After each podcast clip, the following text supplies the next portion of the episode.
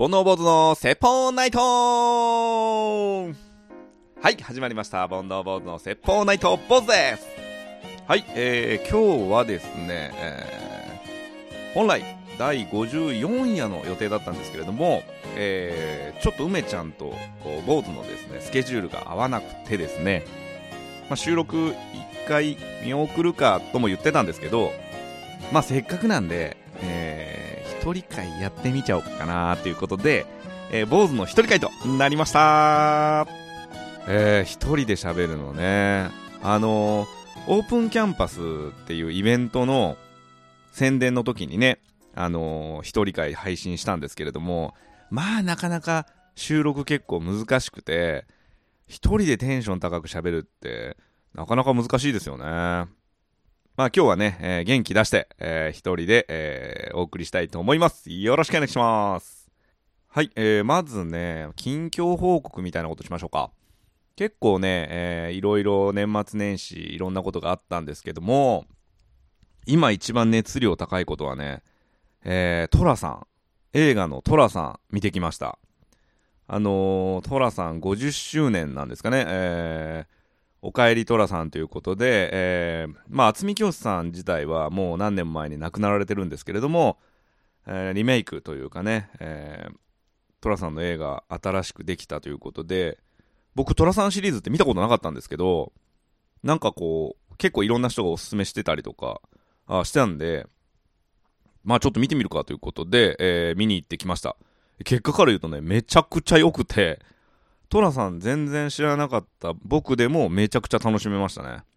なんか本当に事前情報もろくに調べずですね、えーその今回まあ主役となる三尾っていう人が、えートラさんの甥っ子に当たるんですけど、まあその人がね、小説家になってっていう話なんですけど、小説家になって、まあいろんな、えー仕事だったりあ、あるいは恋愛だったりっていうところで、えー迷い、迷ったり、ああだこうだあ考えてる時に、えーまあ、当時に寅さんにかけられた言葉みたいなのを思い出しながらね、えー自分のやる方向を決めていくみたいな感じの映画なんですけどいやよかったっすね。絶対見るべき。僕ちなみにだって1回2時間ぐらい見てる間に3回ぐらい泣きましたからね。うん全然そのストーリー分かってなかったですけど3回ぐらい泣いちゃいましたね。感動で。うん。でしかもその後 Hulu で、えー、トラさんシリーズを追っかけるというね。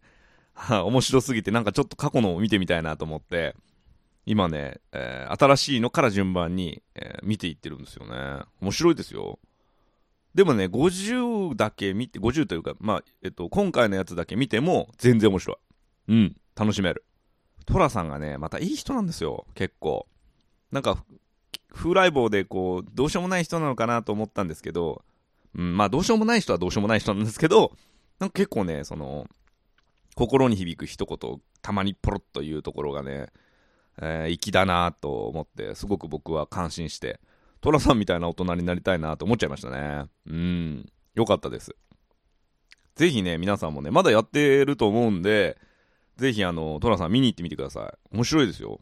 うん。誰かと見に行くのもよし、まあ一人でも全然楽しめると思うし、事前情報なくても一応ハンカチだけは準備しといた方がいいんじゃないですかね。それぐらい面白かった。はい、おすすめです。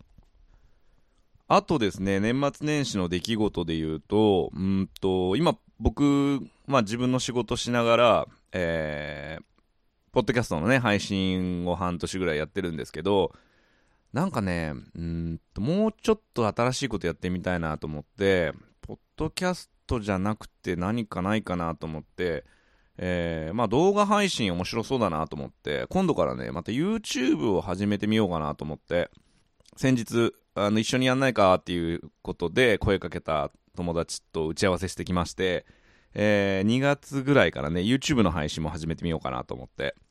まだね、コンセプトとかあんまり決めてないんですけど、まああの本当にここのポッドキャストでやってるような雑談もあれば、あるいはね、自分が持ってるスキルみたいなものを、ちょっとこう教えてあげたりなんかして、ちょっと誰かがこう見て役に立つようなね、そんな感じの YouTube を作ってみたいなと思って、えーまあバズらせるとか、なんかファンをつけて、こう、人気を出そうみたいな感じではあまり始める感じじゃなくて、どっちかというともう趣味、YouTube ってどうやって配信するんだろうとか、YouTube やってますって言いたいからやってみようみたいな感じで始めてみようと思って、まあなんかこう20本30本ぐらい配信した時に、あそれこそコメントとかでなんかこういう話してくださいとか来ればいいなと思ってる程度で、もう本当にね気軽な感じで始めるんですけども、なんかリスナーさんでね、この煩悩坊主の説法ナイト聞いていただいてるリスナーさんで、こういうの話してほしいとかね、あればね、えー、YouTube の方でもね、ぜひ話していきたいなと思ってるんですけど、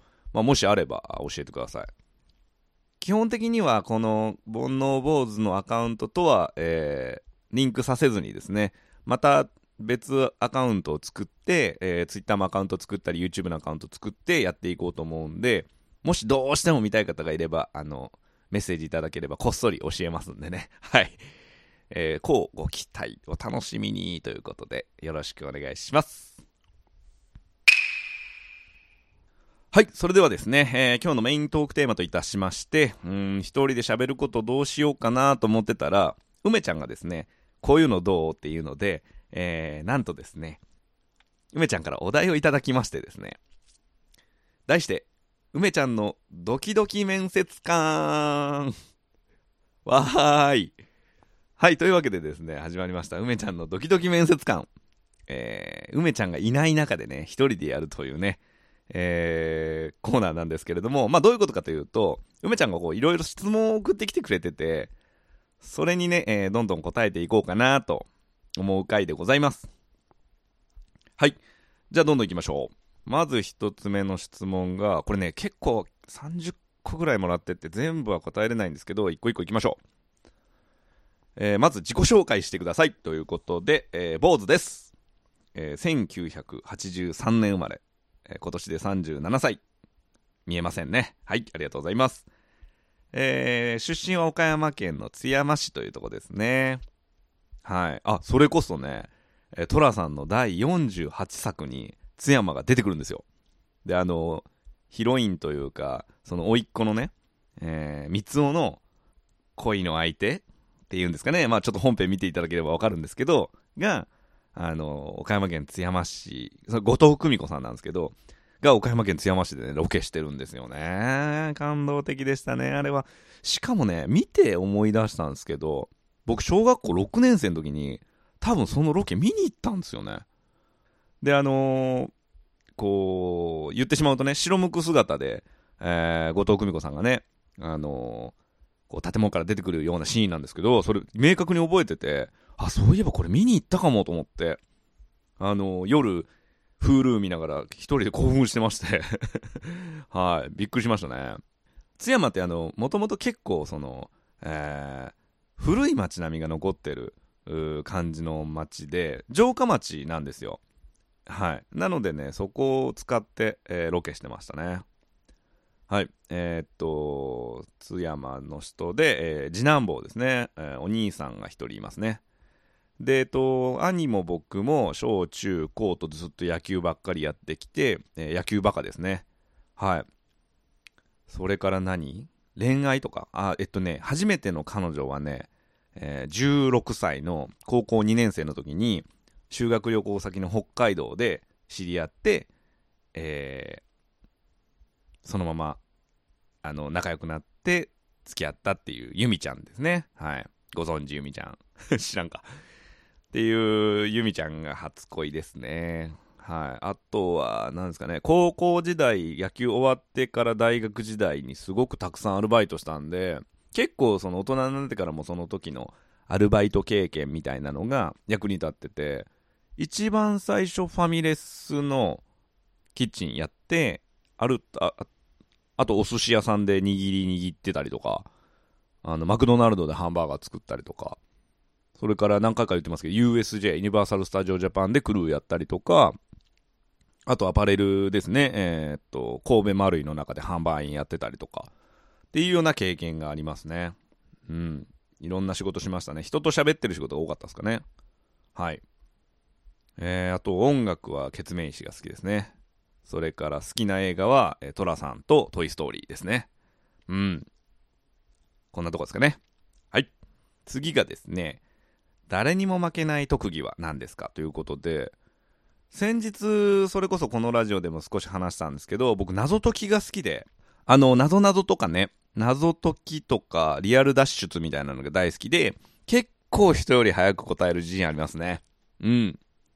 あの、すぐ分かっちゃう。謎謎とか。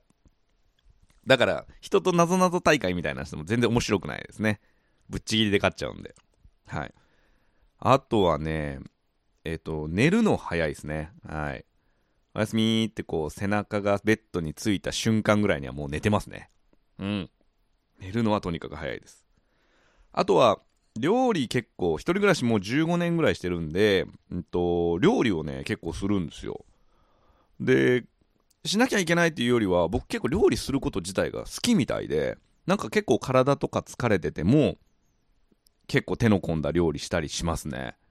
うん、カレー作ってみたりとか、なんだろう、肉じゃが作ってみたりとか、ハンバーグ作ってみたりとか、で、結構凝るのが好きなんで、なんかこう、スパイスからカレー作ってみたりとか、同じ肉じゃがでもちょっとこう、塩肉じゃがにしてみたりとかっていうようなことをよくしますね。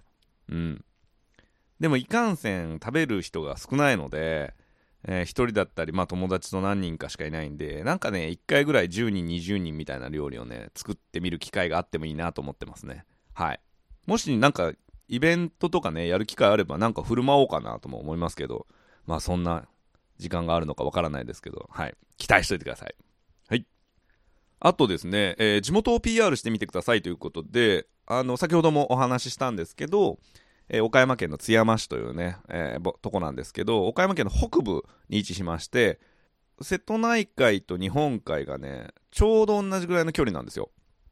なので、北に1時間半走れば、えー、瀬戸内海、違う違う違う、えっ、ー、と、北に1時間半走れば、えー、日本海に着きますし、え南に1時間半走れば、え瀬戸内海に着いて、結構ね、海からは少し遠いとこですかね。ちょうど山の中なんで、で、北に90分走ると、ちょうどその鳥取砂丘っていう大きな日本でも有名なね、砂丘があって、えー、海鮮が美味しかったりするんで、どっちかというと遊びに行くのはその瀬戸内海じゃないや、日本海？鳥取に遊びに行く方が多かったですかね。もう本当に何もないんですけど、うん。で、えっと、一応岡山県では第3の都市なんですけど、まあ、出身の有名人でいうと、えっと、 B'z の稲葉さんが、まあ、多分一番有名ですかね。 B'z の稲葉さんは、えー、同じ中学校ですね。はい。中学校の大先輩です。で、その中学校のすぐ近くで、ビーズの稲葉さんのお母さんが化粧品屋さんをやってるんですよ。うん。稲葉化粧品っていう。で、あのー、お母さんもその場所にいらっしゃるので、えー、結構ファンの中で聖地というかね、まあなんか駅でレンタサイクル借りて、その稲葉化粧品まで来て、で、こうお母さんと写真撮るみたいなのがね、結構定番で、で、その写真撮るときに、まあこれ小ネタなんですけど、写真撮るときに、まあ、お母さんと、そのファンの方々と、えー、稲葉化粧品をバックに写真撮るときに、まあ従業員さんが撮ってくれるんですけど、その時の掛け声が、はい、ビーズって言うらしいですよ。はい。本当か嘘かわかんないですけど、そういうファンの中では結構有名な話みたいですね。うん。ほんと商店街の中にあるんですけど、すごく賑わってますね、いつも。はい。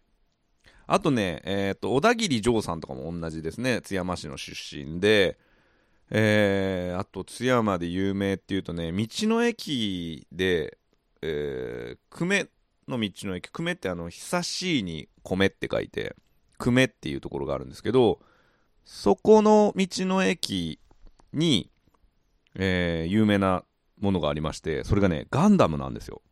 はい。で、ガンダムってあの、お台場にあるようなね、あんな大きいものじゃないんですけど、ただね、えっと、なんか、技術者の方が、えー、個人で作られたもので、全長ね、7メートルぐらい。で、えっと、重さはね、2トンだそうなんですけども、なんとすごいことに、コックピットがちゃんとあって、しかもね、そこにね、1名乗れるようになってるんですよ。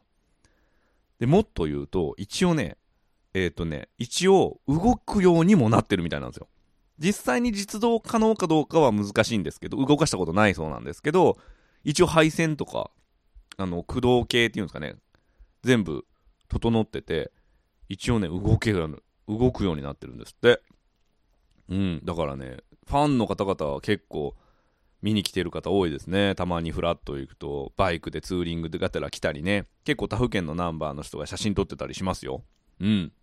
7メートルなんで結構迫力もありますしね。はい。まあ、津山に来られた時は、まあ、あんまり見るもんないんで、それぐらいですかね。はい。あとはさっきも話した通り、あの、お城、まあ、お城時代はもうなくなってしまったんですけど、あの、お城跡があるので、そこがね、すごい桜が綺麗で有名だったりとか、えー、町並み保存地区があって、まあ、いわゆる城下町みたいな町並みをずっと保存してある地域があるので、そのあたりはま見ても面白いかなと思います。はい、続きましてですね、どれいこうかな。見たい映画の基準は何ですか？見たい映画の基準。おすすめされたら結構見るやつ多いですかね。うん。あの好きな俳優さんとか、あんまりいないので、人で見るっていうことはほとんどなくて、ただまあ、ちょっとミステリーみたいなね、やつが好きなので、えー、そういうこう、犯人は誰だみたいなのとか、謎解き系みたいなのは結構好きなので、そういうのは見に行ったりしますし、逆に見ないのはね、ミュージカル系あんま見ないですね。まあ、ララランドとか、グレイテス・ショーマンとか、見ましたけど、うん、やっぱりちょっとこう、急に踊り出したり歌い出したりするのが、ちょっとこう、違和感を感じてしまうっていうのがあって、あんまり自分から見に行ったりしないですかね。友達見に行こうって言われたら行くぐらいですかね。でも映画は大好きで、あの、本当に、週に1本とか見ますね。えー、今はちょっとそこまで追いついてないですけど、昔、学生時代からずっと週に1本ぐらいは映画見てたりしますね。はい。おすすめ映画とかもありますんで、またね、紹介させてもらいたいなと思いますけど。まあ今はトラさん。トラさんが面白い。うん、見るべき。はい。えー、あとですね、何行こうかな家事は何が好きですか？これ料理ですね。あの、お酒飲みながら作ります、大体。それから、お風呂はどのタイミングで入りますか？これね、外から帰ってきたら基本的にはすぐ入りますね。あのー、さっきも言いましたけど、お酒飲むんで、お酒飲むとお風呂入るのめんどくさいくなっちゃうんで、まあ、なるべく早いタイミングで入りますね。はい。あとね、仕事でみんなも使えるテクニックありますか？うん。いい質問ですね。すごいいっぱいありますよ。あのー、行商やってるんで、えっと、はじめまして、こんにちはって出会った人とすぐ仲良くなって物を売るっていう商売やってるんで、まあ、仲良くなる手段はいっぱいありますね。はい。2時間セミナーやれって言われたらできるぐらいありますね。まあ、一番簡単なテクニックで言うと、そうだなぁまあ、例えば、共通点を探すのが一番早いんですよ。仲良くなるのって。だから、相手が例えば持ってる服とか、カバン、靴、帽子みたいなのが、自分と同じ趣味、もしくは自分が知ってるブランドとかだと、ああ、何々好きなんですか？僕も結構好きなんです。みたいな感じで言うのが一番早いですかね。うん。あとは、例えば出身地とか年齢とか聞くじゃないですか。それが一緒だったらいいですし、逆に出身地なんかだと、うんと、北海道の出身ですって言われたら、ああ、北海道ですか。これ一見共通点ないように思うんですけど、そういう時はね、相手の話を引き出すことができるんですよ。えー、どうやるかというと、オーバーリアクションで、えー、北海道なんですか？って言った後、僕、北海道行ったことないんですけど、めちゃくちゃ行ってみたいんですよね。なんか美味しい食べ物とかありますか？みたいな感じで、相手がその得意なゾーンというかね、好きなゾーンで話を展開させていくと、相手って結構気持ちよくなるので、わりかし仲良くなりやすいし、もう一度会いたいなって思われやすいですよね。うん。だから自分の知らないゾーンでも、例えば今の僕で言うと、トラさんの話、トラさん見たんですよって相手が言ったとしたら、えー、トラさんですか？見てないんですけど見てみたいんですよね？みたいな。どんな話なんですか？って言うと、僕熱量あるんで、結構喋るじゃないですか。でそれを喋らせてあげると結構相手が楽しくなって仲良くなってみたいな。で、その後に例えば、あ、僕こういう商売やってて、こういうことやってるんですよねって言うと、おお、そうなんだ。あ、じゃあまあ、なんか、もしよかったら付き合うよみたいな感じで、うん、物を売ったりとか何かおすすめするっていうことは結構多いですかね。それは多分明日から誰にでもできるようなテクニックだと思いますけどね。うん。まあ僕の場合はそれ仕事でやってるっていうか本当に気になってやってるって感じですけどね。うん。聞きたいから聞いてるって感じですね。だんだんなんかいろんなことに興味湧いてきて、自分の知らないことを知ってる人がいるといろんな話聞きたくなっちゃうんですよね。はい。そんなとこですかね。テクニックといえば。まあもしそんなね、あの相手と仲良くなりたいとか、あと、人見知りです私とか、あなんかそういう悩みがあれば、はい、あの直接東京に会いに来てくれれば、いつでもあのお話ししましょう。はい。ぜひあのお悩み相談してください。よろしくお願いします。はい、えー、それからですね、えー、どうしようかな。過去に付き合った女性の共通点はありますか？うん、ありますね。保育士さんとか学校の先生みたいなのがちょっと多いですかね。あと看護師さんですかね。は何人かお付き合いしましたね。うん、別にそれがいいってわけじゃないんですけど、わりかしこう、にこやかに笑顔で話す人の方が好きなので、そういう方の方が多いですかね。あとは、見た目で言うと、あんまり痩せ、ガリガリっていう子はいないですかね。わりかし、ふっくらしたというか、顔が丸っこい人の方が多いですね。あんまり太ってる方は苦手なんですけど、あのー、あんまり痩せてるっていうよりはふっくらした方の方が多いですね。はい。あとはまあ、一緒にお酒飲んだりとかして喋って笑ってっていうのが空気が合えば結構仲良くなることが多いですかね。はい。誰か興味あったんかなこれ はい。そんな感じです。えー、あとはね、どれいきましょうかね。心身ともに疲れた時は何をしていますか？心身ともに疲れた時ね。基本的にね、僕疲れないんですよ。はい。あの、ずっと喋ってても疲れないですし、体も結構頑丈なんで、えー、病院にかかることもないですし、本当疲れないんですけど、逆に疲れそうだなというか嫌な感じだなみたいな時は、わりかし動くようにしてますかね。あの、人に会いに行ったりとか、どっかこう行きたい場所行ったりとか、自分の機嫌をよく取るようにしてます。はい。機嫌悪くなると何事もうまくいかないので、自分の機嫌をとにかく取って、えー、美味しいもの食べたりとかね、えー、なんか欲しいもん買ってみたりとか、あんまりこうテンションが下がらないように努力してますかね。うん。なんか精神的に落ちちゃうと、なかなか上がってこれないような気がして、それが怖いので、なるべく自分の機嫌取ってますね。うん。はい。えー、っと、坊主流。初来日の外国人を案内するならどこに案内する？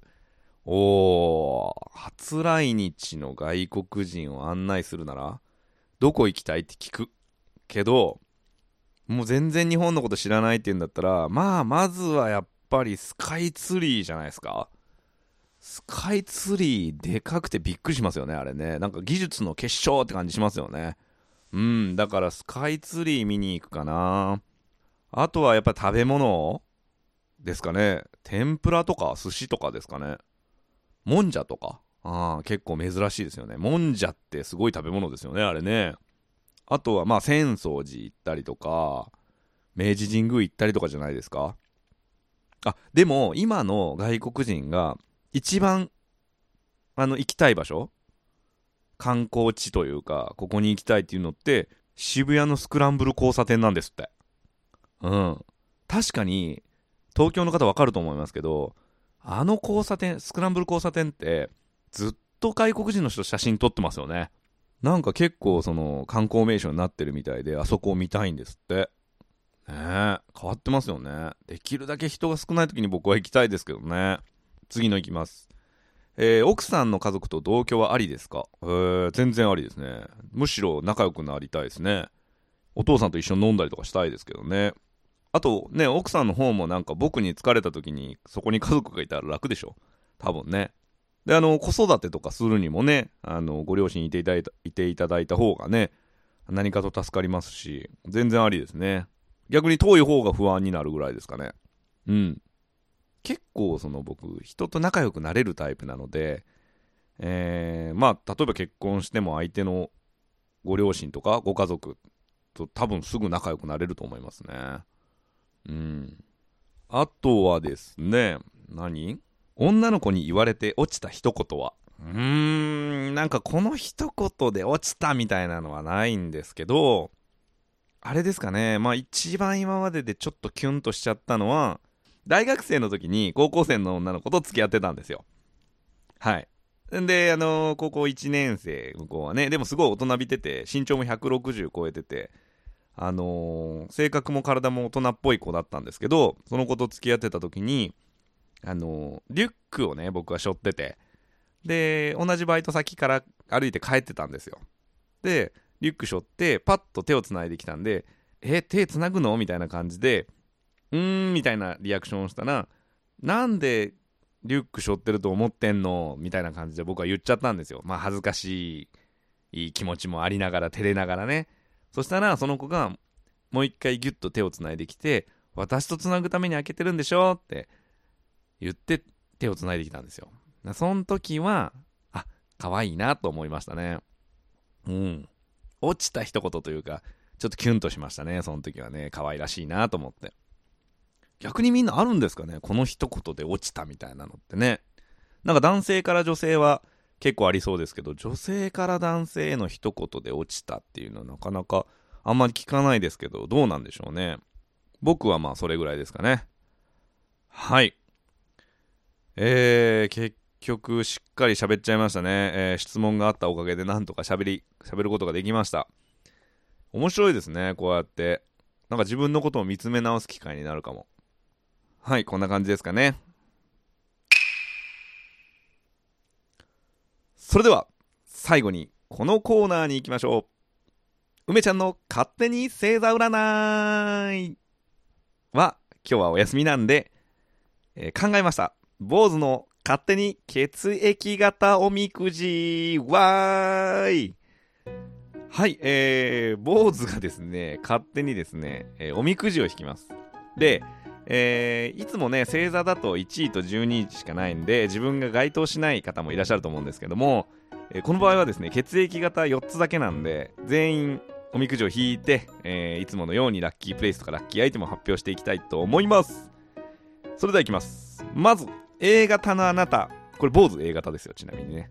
A 型のあなた、ババン、基地、基地出ました。はい、そんな A 型のラッキーアイテムは、ババン、昆布茶です。昆布茶飲んでください。はい、昆布茶ね、昆布茶飲んでください。はい、そんな A 型のラッキープレイスは、ババン、倉庫です。倉庫に行ってください。何かしらの。はい、あの、海に、海岸沿いの倉庫でもいいし、あの、学校の体育倉庫とかでもいいんで、はい、倉庫に行ってください。何かしらいいことがあると思います。えー、どんないいことが起こるでしょうババンはい、あ、ガリガリ君で当たりが出るでしょう。よかったね A 型そんな感じですね。次、B 型行きましょう。ババン。今日、あ、残念。B 型今日出てしまいました。すいません。えー、そんな B 型のラッキーアイテムは、パン。いなり寿司。いなり寿司食べてください。ラッキープレイスは、海岸です。海行ってください。ちょっと寒いですけどね。え気をつけて海行ってください。そんなあなたはどんなことが起こってしまうでしょう？ババンあー、これ嫌やな。えクラクションが鳴りやまなくなるでしょう。はい、あの、ちょっとこう、車乗っててピッて鳴らした瞬間に、そのクラクションがビーって鳴りやまなくなるっていうね。えー、たまにあるみたいですけどね、そういうことが今日起こってしまうので、えー、すぐにね、JAF を呼んでください。はい。えー、続きまして、大型のあなた、ババン、末吉です。キーアイテムは、ババン、ポテトです。ポテト食べてください。これ一番いいんじゃない？手に入りやすい。えー、ラッキープレイスは、ババン、高速道路です。サービスエリアでポテト食べたらいいかもしれないですね。うん、ちょうどいい。えー、そんなあなたはどんなことが起こってしまうでしょう？ババンああ、これいいや。マスクをしたままくしゃみをしてマスクが臭くなってしまうでしょう。あ嫌ですね。僕マスク臭くなるのめっちゃ嫌なんでマスクしてる時に咳とかくしゃみが出たくなったら外だとですけどあのマスク一回外すんですよ。はい。意味ないじゃんと思うんですけどあのちょっと臭くなるのがどうしても嫌なんで、えー、ちょっと外してハクションってしてまたすぐ戻すっていう感じですね。電車の中だとさすがにマスクの中にしますけどね。はい。最後、AB 型の方。あなたの今日の運勢はババン。大吉です。おめでとう。ラッキーアイテムはババン。わらび餅です。わらび餅買って食べてください。きな粉と蜜かけるやつね。はい。えー、ラッキープレイスはババン。トイレです。トイレです。トイレいいじゃんね。絶対行くじゃん。高速道路だったらちょっと大変だけどトイレは絶対行くからね。うん。えー、あなたに起こるラッキーなことはババン。あ満員電車で隣のお姉さんからいい匂いがするでしょう。いいですね。匂いって大事だよね。はい。お姉さんからいい匂いがするそうですよ。触っちゃダメですからね。気をつけてください。はい。えー、こんな感じでお送りしました。はい告知です。えー、今日ね、この配信がおそらく1月15日に配信されてると思うんですけれども、えー、いよいよ、あさって、ぐらいにですね、えー、ずっと言ってました、きょんさんとの収録が待ってます。えー、きょんさんはですね、恋愛というか、まあ、結婚相談所をされてた方なので、えー、どうやったら結婚できるかとか、どうやったらモテるかみたいなののプロフェッショナルと同時にですね、え、以前はお笑い事務所でプロデューサーをされてたんで、なんかどうやったら面白くなりますかとか、うん、どう、どういう風に輝いてる人が今後スターとなっていきますかみたいなことですかね、えー、そういうのも聞いてみたら面白いかなと思いますし、まあ面白いものの作り方みたいなね、えー、舞台だったりドラマだったり演劇だったりっていうのの作り方みたいなのもね教えていただけると面白いなと思います。えー、っとツイッターで漢字で煩悩カタカナで坊主煩悩坊主のアカウントにご応募いただくか E メールアドレスが bonoubose.gmail.com 煩悩坊主 .gmail.com に、えー、メッセージいただくかあるいはですねツイッターの、えー、僕のツイッター見ていただくと一番最初固定されたツイートに、えー、質問箱を準備してますんで匿名でねそちらと相談できますんでぜひお気軽にそちらに、えー、投稿いただければその時にね聞いて、えー、配信したいと思いますのでぜひ皆さんください。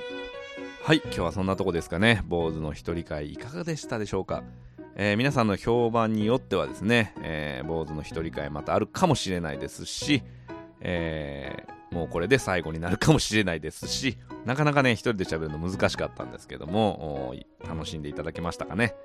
はい。じゃあまた次回。さようなら